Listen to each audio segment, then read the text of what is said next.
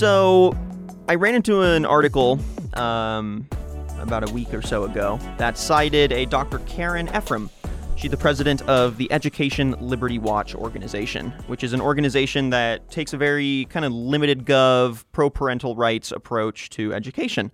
Um, and Dr. Effrem was making a case against social emotional learning in the classroom. She was calling it a fad, and that the core of social emotional learning should remain at home rather than the classroom. It was a pretty hot take. Um, and just to clarify for everyone, social emotional learning, as defined by the Collaborative for Academic, Social, and Emotional Learning, defined it as the process through which children and adults understand and manage emotions, set and achieve positive goals, feel and show empathy for others, establish and maintain positive relationships, and make responsible decisions. So she was saying bringing that into a curriculum format into the classroom was a fad, it's not working, and it's a waste of time.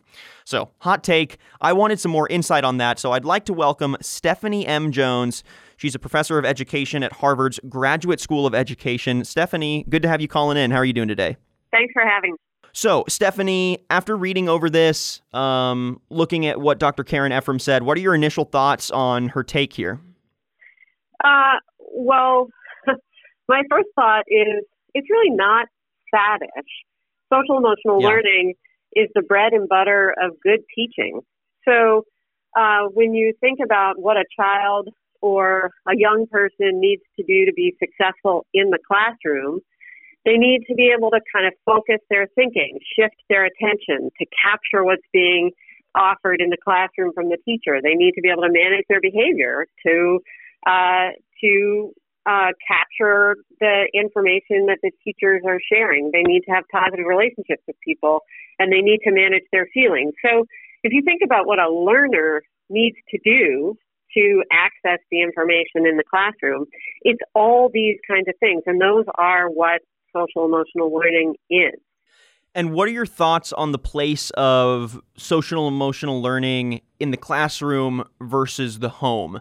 And how do they maybe do you think work together to um, you know to to really propagate a, a solid curriculum of empathy and positive relationships? Well, so uh, social emotional skills and competencies are important everywhere, and Sure. Uh, they absolutely support learning, and they are fostered through relationships at home, through experiences with uh, parents and other important adults, and they are fostered through experiences in school with important school adults. So uh, every one of those settings is an opportunity to learn these skills and competencies, to see adults model them, to learn from adults who have information about them and to practice them. So, so I don't really see it as something that sits in one setting or another because it's really about uh, kind of a human characteristic that it crosses all of these different settings.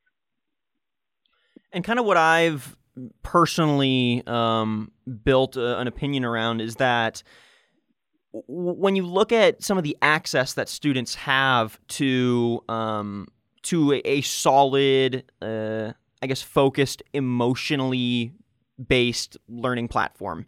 Mm-hmm. That's kind of a convoluted way of saying like like when when you look at what sort of resources they have available to them, they don't always have you know a, a, stable family life at home. They don't always have access to speak to someone or learn from someone in an emotionally enriching way at home. And so I think that's important to remember too is that sometimes they're only getting that kind of positive exposure at school with their teachers. Um, and I think that's important to remember as we think about the difference in place or like where should we be teaching kids about social emotional learning in the home right. or the classroom? So uh, I completely agree. There's a huge uh, variety of, of individual experience. So kids have uh, um, access to um, resources or don't, and and um, what we have to think about is really uh, what do different adults have to offer in different settings. Some kids may not um, have access to social emotional supports at home, but they really can get them at school. But also, you know, school adults and home adults offer all sorts of different things, and those settings are so different. So kids have an opportunity to learn different things in different places. And so, it's it's not something um, that just doesn't exist in school and only exists at home. That doesn't that doesn't really make make any sense because it's about uh, attention and behavior and emotions, and that's happening all the time. It's also happening out in communities and in uh, sports teams and out of school time activities. So it's really relevant everywhere. Yeah. And I think what's interesting about social emotional learning is that it's also been um, relatively commoditized as of late. There are a lot of businesses, uh, specifically education technology companies, that are are seeing this as a fruitful endeavor. Um, they they see business around it as booming, and so they want to slice. They want to try their hand at developing um, some sort of social emotional learning game or platform or curriculum. Right. Right. Have you seen this be a general benefit or negative or somewhere in the middle uh, to the overall longevity and success of social emotional learning?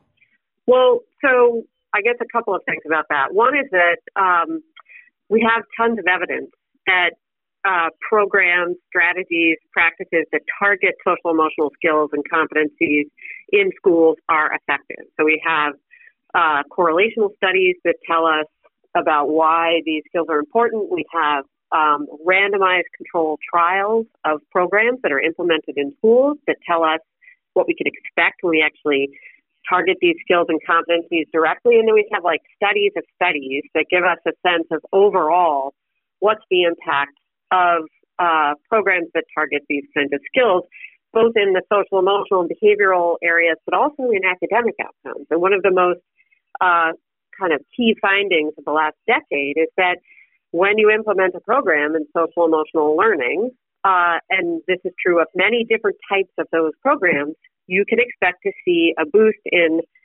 social emotional skills, but also in academic outcomes, even if they are not the direct target of the program.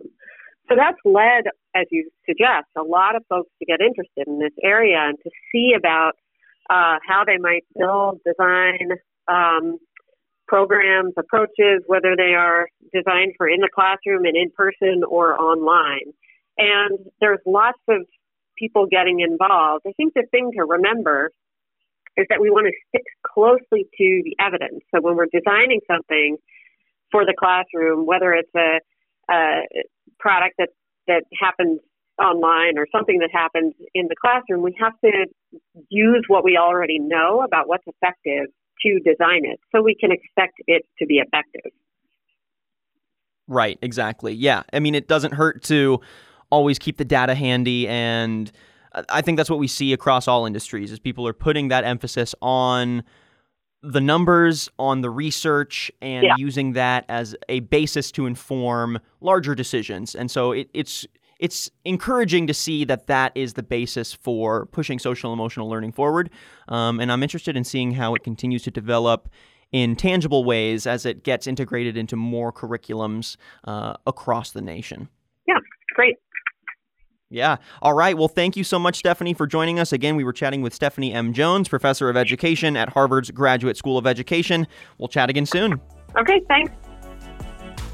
This was a snippet from Business Casual with Daniel Litwin and Tyler Kern, your B2B morning radio show. Tune in Fridays at 8 a.m. Central on the Simple Radio app or marketscale.com.